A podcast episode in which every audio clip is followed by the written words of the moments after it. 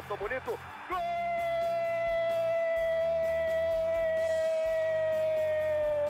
Uma grande jogada de Renato pela direita. Partiu Luan, dominou o lance, é bom, o lance é bom, o lance é bom, o lance é bom. Olha o gol, olha o gol, olha o gol. Golaço do Grêmio. Para Everton, chegou, fez a finta, outra boa jogada, cruzamento. Olha a chance, olha o gol, olha o gol, olha o gol, olha o gol, olha o gol.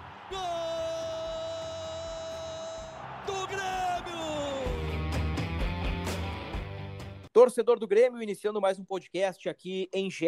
Globo, episódio 176, ao lado de Kathleen Rodrigues, torcedora influenciadora, e Gabriel Girardon, repórter de GE. Globo. Estamos aqui para falar, obviamente, de Grêmio, que fora de casa perdeu mais um jogo na Série B, levou 2 a 1 do Sampaio.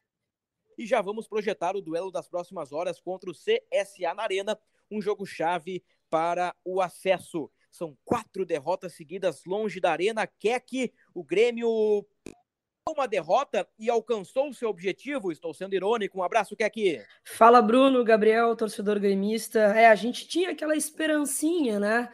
Porque se desmobilizou tanto, vai que aconteça algo diferente, brilha a estrela do Renato, mas não, o Grêmio foi mais do mesmo, é, continua decepcionando fora de casa. Eu esperava pelo menos um pouquinho mais de atitude. O Renato disse que gostou da atitude do time, mas vou te dizer que para mim foi, foi mais do mesmo, total. Assim, acho que o Grêmio vai subir é, muito por incompetência dos adversários do que competência dele mesmo, porque é vergonhoso, é, é de, de lamentar uma campanha tão ruim fora de casa, né? Só duas vitórias fora de casa. Essas últimas quatro vezes que o Grêmio jogou longe da arena foram quatro derrotas. É, e decepciona muito, muito, muito mesmo. Esperava pelo menos um pouquinho mais de atitude, aquela atitude que o Renato prometeu lá no início é, da sua volta na coletiva inicial, de que o Grêmio ia ser mais agressivo fora de casa e, sinceramente, não não consigo ver, ver dessa forma. Claro, foi diferente do jogo contra o Novo Horizontino, em que parecia que o time estava dormindo em campo, mas, obviamente, eu esperava muito mais do Grêmio é, nesses jogos fora de casa todos nós esperávamos. O time do Grêmio fora da arena é deprimente desde os tempos de Roger, né? Mas com o Renato também está sendo deprimente fora de casa e, e eu penso que é um bom debate para o futuro. O que Renato mudou no time do Grêmio efetivamente com pouco tempo de trabalho, diga-se de passagem, eu acho que é um ponto importante. No momento, para mim, só o anímico nos jogos na arena. Mas futuramente vamos falar sobre isso. Gabriel Girardon, um grande abraço. Quero te ouvir aí sobre mais um tropeço do Grêmio longe da arena. Fala, Bruno, Keck, torcedor tricolor. Pois é, o Grêmio uh, seguiu a sua, a sua rotina nessa, nessa Série B de, de não conseguir ter o mesmo ímpeto que tem na arena jogando, jogando como visitante. Uma campanha muito ruim, porque do que a gente podia esperar. Claro que tem todo um contexto ali de, de, de jogos talvez um pouco mais difíceis, Uh, esse jogo em si contra o Sampaio teve a questão da logística também, que muito se falou. Uh, time completamente uh, modificado, né? tem gramados ruins na Série B, enfim, mas é uma campanha muito abaixo do que a gente podia esperar. O Grêmio vai subir, mas vai subir pelo que faz em casa. Parece que é um, são dois times totalmente diferentes, né? Então, restam aí três jogos na arena. Se ganhar só esses três e perder todos fora, ainda assim vai subir seria quase muito difícil imaginar que não subiria fazendo nove pontos que, que restam para jogar em casa. Mas é isso, é, é, é, mais do mesmo, assim. A gente viu falar toda, todo pós-jogo fora de casa, a gente falar como o time não consegue se impor, não consegue construir os resultados. Duas vitórias em um campeonato inteiro numa Série B de baixíssimo nível é, é muito pouco para o que esse time poderia e deve fazer. Grêmio fora de casa aqui, que é aqui, na Série B, é o oitavo visitante. Até aí, eu vou dar de barato, que a oitava posição, pro tamanho do Grêmio é ruim, mas vou dar de barato que fora de casa, tá entre os 10 ali, tá ok, porque faz pontos em casa. Mas são duas vitórias, nove empates e cinco derrotas. E, e agora vem o dado que arrasa quarteirões. O Grêmio fora de casa em 16 jogos, marcou 7 gols, Keck. Nossa. A Keck, acompanhando os jogos do Grêmio fora de casa, vibrou com 7 gols apenas. É. Eu, eu não posso nem dizer que, que dá para passar um, um, pano em relação à, oitava colocação aí nos, nos, nos, clubes fora de casa, porque não tem como, Bruno. É, é, de tencar a cabeça. É o Grêmio. É o Grêmio, sabe? Isso me. me, me... E é um campeonato de Série B.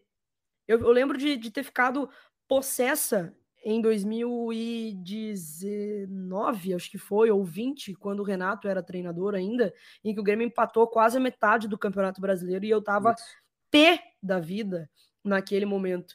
Hoje, eu fico estarrecida, estarrecida de pensar uh, numa campanha tão, tão absurda, tão, tão ridícula do Grêmio fora de casa num campeonato frágil, que é o, o campeonato da Série B. E a gente pode pensar, ah, porque os os gramados são ruins, ah, porque todo mundo dá vida contra o Grêmio, mas é o Grêmio.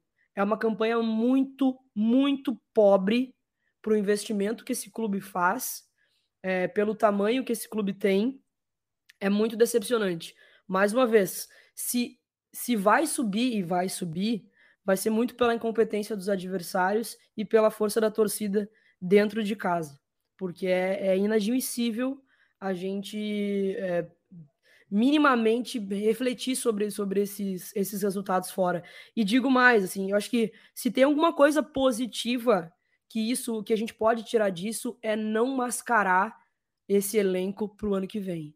Uhum. É, é, escancarar o quão é um elenco mal planejado, o quão é um elenco caro pelo que entrega e o quão o elenco é limitado, para não dizer ruim, é a única coisa que a gente pode se apegar em algo positivo é que não mascare o ano que vem. Eu realmente não sei o que o Grêmio quer da vida, sinceramente. A mim é uma sucessão de, de, de ideias ruins que são amenizadas com o fator Renato, né? O Renato esconde muita coisa embaixo do tapete. Só a presença do Renato, né? Já faz com que alguns problemas desapareçam. Mas estamos aqui para opinar justamente sobre os problemas, né?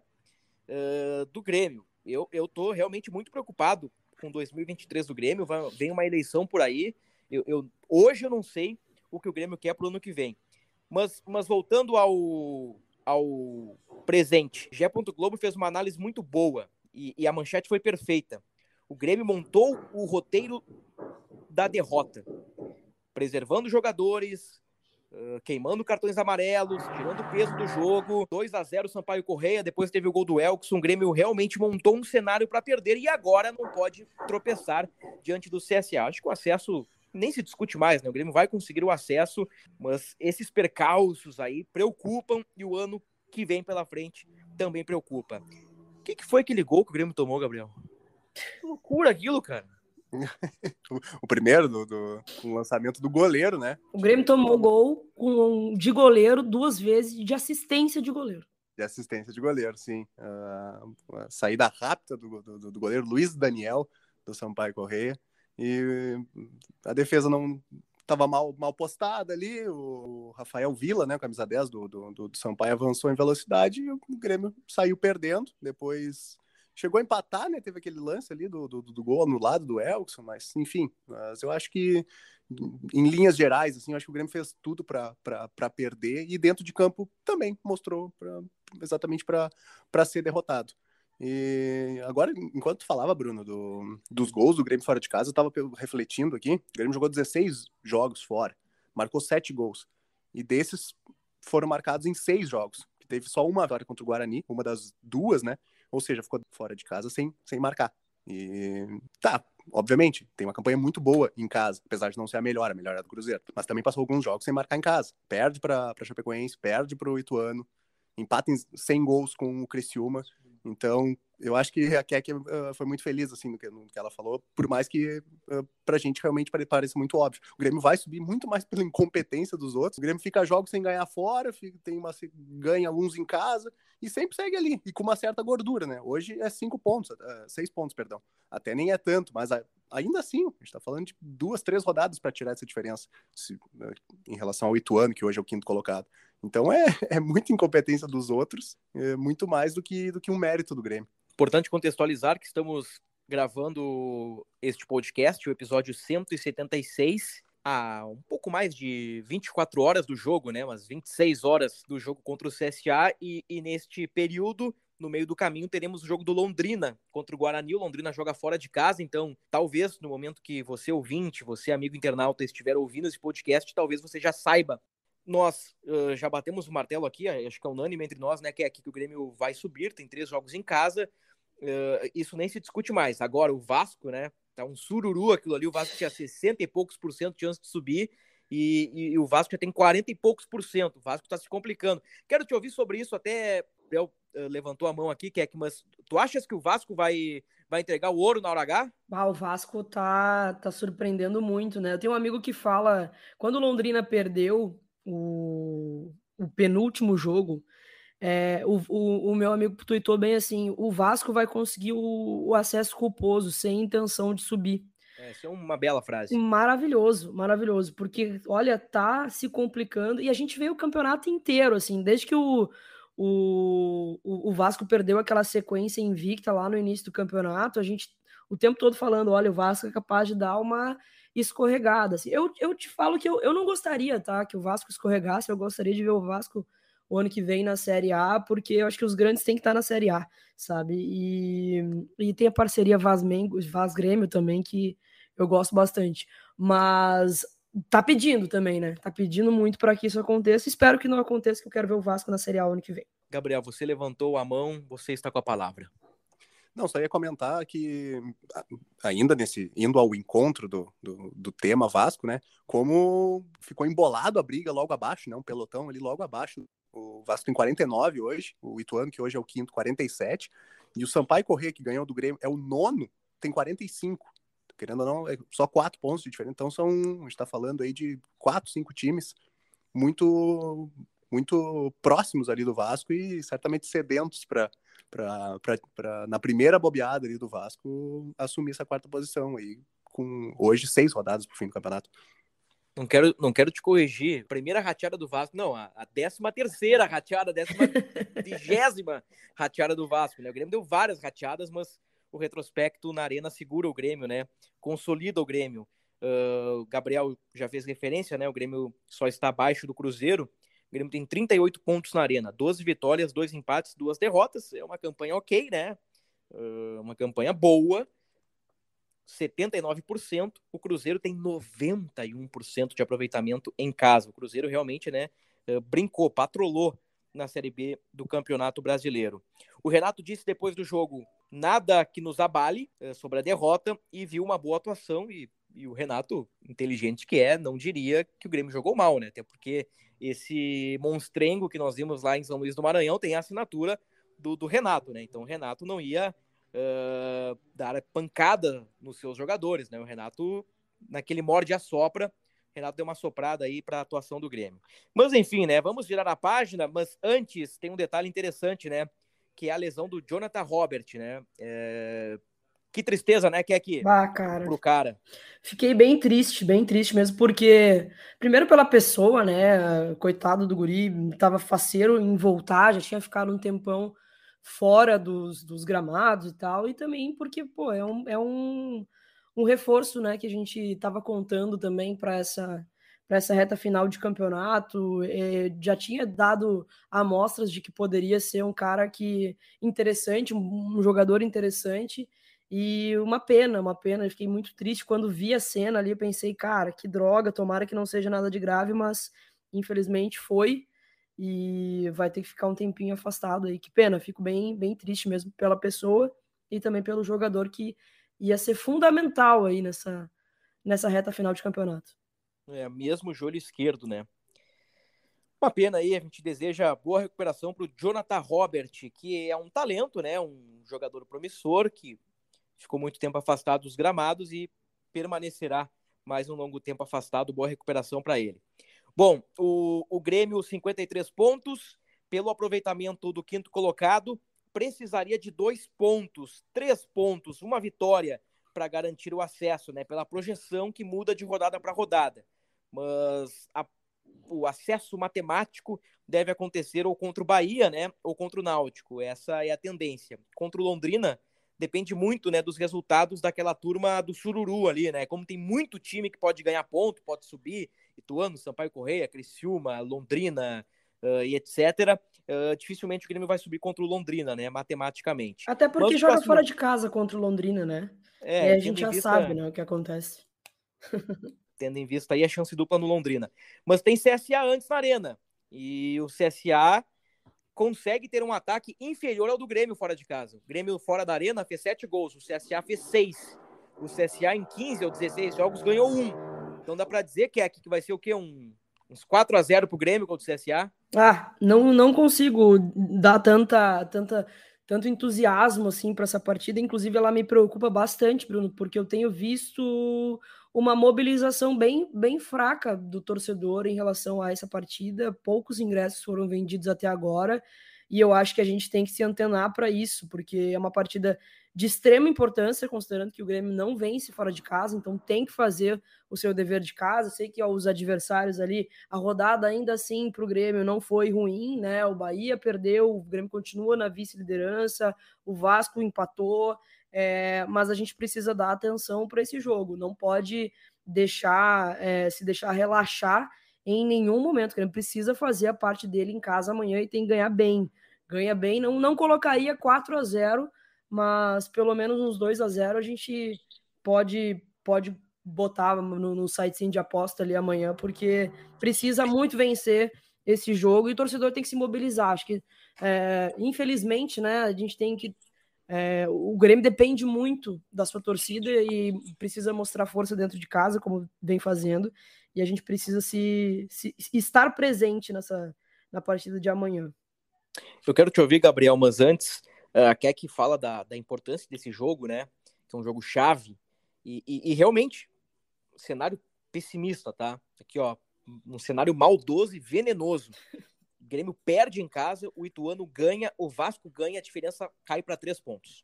Aí o Grêmio vai jogar fora contra o Londrina, três pontos à frente do quinto colocado. Aí vira um Deus nos acuda. Então, realmente, né, é, é fundamental. E o Grêmio preservou jogadores, Grêmio a gente brincou aqui, o Grêmio planejou a derrota em São Luís do Maranhão para ganhar do CSA na Arena. Pois é, Bruno. Uh, a importância, a, a, a devida importância para esse jogo contra o CSA foi dada há 13 dias. Foi quando o Grêmio jogou com o esporte. E na coletiva depois o Renato admite que, que, que, que fez com que quatro jogadores que estavam pendurados fossem suspensos para exatamente ficar fora do jogo contra o Sampaio Correia e retornarem ao time na verdade, três deles, né? Porque um deles é o Diogo Barbosa e o Nicolas, recuperado, deve retomar a titularidade. Mas para estarem disponíveis para esse jogo contra o CSA, que por mais que o Renato tenha dado também importância para o jogo contra o Sampaio Correia, ele não falaria uma coisa diferente disso.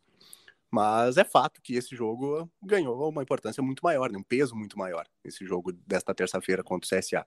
E não tem como imaginar um outro resultado. Pela campanha do Grêmio em casa, pela força que consegue mostrar, diferente do que é visto longe de Porto Alegre, pela fragilidade do próprio CSA, que é um time que está na zona de rebaixamento hoje, e que, como tu bem frisou, ele consegue ter menos gols fora que, que, que o Grêmio, e venceu menos que, que, o Grêmio, venceu a metade dos jogos do Grêmio, o Grêmio ganhou duas e o CSA ganhou uma. E, então não tem como resultado aí, e de preferência também com um placar um pouco mais elástico, que seja pelo menos uns 3 a 0 aí, pelo menos para dar uma motivação e tentar, né? E a gente projeta lá na frente, mas tentar fazer um resultado fora de casa daí contra o Londrina no sábado. Já na contagem regressiva para o fim da Série B, CSA na Arena, Londrina fora, Bahia na Arena, Náutico fora, Tombense fora, Brusque em casa. Essa é a contagem regressiva para o acesso. O Grêmio deve, né? Gente espera que o Grêmio confirme o, o, o retorno à elite do futebol brasileiro antes da 38ª rodada. A Keck falou anteriormente aí sobre o tropeço do Bahia. O Bahia de virada levou 3 a 1 da Chapecoense em Santa Catarina, demitiu o Enderson Moreira e trouxe o professor Eduardo Barroca. O, o Keck, o que a gente pode imaginar de time para o jogo do CSA? Vilhaçante, Lucas Leiva e Bitelo, alguma mudança? Diogo Barbosa volta, Nicolas joga, o que, tu tá imaginando aí? O, o Tassiano pode jogar, né? Já tá recuperado de lesão, né? Acredito que sim, ele, é, ele, ele jogou, ele jogou né? lá. Jogou é. lá. Eu acho que daqui a pouco ele pode entrar com o Tassiano no lugar do Lucas. Eu faria isso, tá? Eu faria isso, porque eu acho que o Grêmio precisa de, de um lampejo criativo ali para conseguir. Precisa, precisa fazer gol, né? Então eu colocaria um time um pouquinho mais ofensivo. Mas acho que o Renato vai, vai manter a estrutura de, de Vidia Sante, né, que volta, o Lucas e o Bitelo. Acho que ele vai assim. E daqui a pouco, pensando num Tassiano aí para o segundo tempo, ou enfim, para metade do segundo tempo ali. Eu, eu iria o mais ofensivo possível. O Grêmio precisa matar esse jogo logo, porque eu tenho o meu medo é o seguinte, ó, o CSA segurar o resultado, é, o empate no, no, no, primeiro tempo e a gente e ser um Deus nos acuda no segundo tempo. O Grêmio precisa matar o quanto antes esse jogo para não virar um inferno a partida dentro da arena. É, aí já começa aquela pressão, aquelas vaias, daqui a pouco o Renato mantém o Diogo é. Barbosa, daqui a pouco entra o, o Thiago Santos, né? Enfim, né? Cenários que o Grêmio tem que evitar. Agora, realmente, né? É curioso isso, né? Porque o Lucas Leiva foi preservado e pode começar no banco. E, e eu tava pensando, quem é que tem pro lugar do Guilherme no elenco do Grêmio hoje? Não tem, é, seria o, o Jonathan Robert, né? É, a gente já falou bastante do, do, do, do desequilíbrio, né? Da questão de, de, de, quantidade mesmo, né? Número de peças que o Grêmio tem para determinadas posições. E para as extremas ali, realmente, acho que, acho que inexiste nesse momento. Com o Ferreira fora, com o Jonathan Robert fora. Campaz, Janderson. Campaz, Janderson. É, agora pensando, todos os, os quatro jogadores que estão lesionados, todos poderiam fazer essa função. Então, é, o Grêmio tem hoje o que, é, o que são os titulares, hoje Biel e Guilherme. Que é que no momento o, o Guilherme só joga porque só tem ele. Sim, exato. Porque o, o Guilherme, ele por enquanto é um nota 4 para baixo, desde que ele chegou no Grêmio. Exato, exato. Só joga porque não tem ninguém para pôr no lugar. E aí? Porque, vai na conta é de pouco. quem isso? É, pois é, né? O Guilherme, uh, Tassiano foram as contratações do Grêmio. O Lucas Leiva, que pode ser reserva. É, é o Grêmio contratando, né? É. Mas, mas não, é, não é o foco do momento. A, a questão é a seguinte, né? Que é que Tassiano na direita, Biel na esquerda, Lucas Leiva como um segundo atacante colando no Diego Souza, te agrada? Seria ser ofensivo? Eu acho que sim. Eu acho que sim. É, o Tassiano poderia fazer essa função, né? Também na, de extrema. Acho que sim, botando, mas eu botaria o Bitelo um pouco mais à frente, ao invés do Lucas. O uhum. Bitelo um pouco mais à frente, que tem ali uma, um, um lampejo criativo e acho que poderia ser. É uma boa ideia, mas não, não consigo ver o Renato fazendo isso. É que eu acho até que é que o, a questão do Lucas um pouco mais avançada, acho que vai até do, do último jogo em casa, né, contra o Sport. Uhum, uhum. Até o próprio Renato fala depois que ele realmente colocou o Lucas um pouquinho mais, mais avançado, ali, encostando um gol, inclusive. Acho que dentro do possível, acho que ele deu uma boa resposta ali, por isso que nos faz imaginar que, que, que talvez ele possa seguir naquela posição. Sim. É, e, e nesse outro esporte, o Bitelo jogou um passo atrás, né, com, com o primeiro volante. O Vilhaçante já não estava, né, ou ainda estava o Vilhaçante. Contra o esporte, Thiago, não. Foi o Thiago Santos, né, então daqui a pouco é Vilhaçante Bitelo, aí pela direita Tassiano, pela esquerda Biel, aí o, o Leiva como um falso 10, um, um falso meia, um falso segundo atacante colando no Diego Souza ali, né? Como uma palavra que eu gosto, flutuando na minha cancha, né? Mas enfim, né? É, são os pepinos que o Renato vai ter que resolver. Como o Renato diz, né? Ele é muito bem pago para resolver esses problemas e tenho certeza que para o jogo do CSA ele vai resolver. Não sei se resolve os de 2023, mas isso aí a gente pode debater pós-campeonato, naquele ato uh, sem jogos e no período de férias dos jogadores. O que é que eu vou folhear aqui? Uh, o meu caderno para ver quando é que foi nossa última gravação. 175 aqui, ó. Uh, ah, bom, a Kek não, não participou, né? Uh, nós tivemos um, um, umas coisinhas aí, né? Mas enfim, o, o, o, João apostou 1 a 1 perdeu. Gabriel apostou 2 a 1 Grêmio, perdeu. Eu apostei Grêmio 2 a 0 perdi. Todos perderam. Que, que é. coisa séria. Não, não só em, em, minha defesa, eu acertei o resultado do jogo. É, é. Errei. É.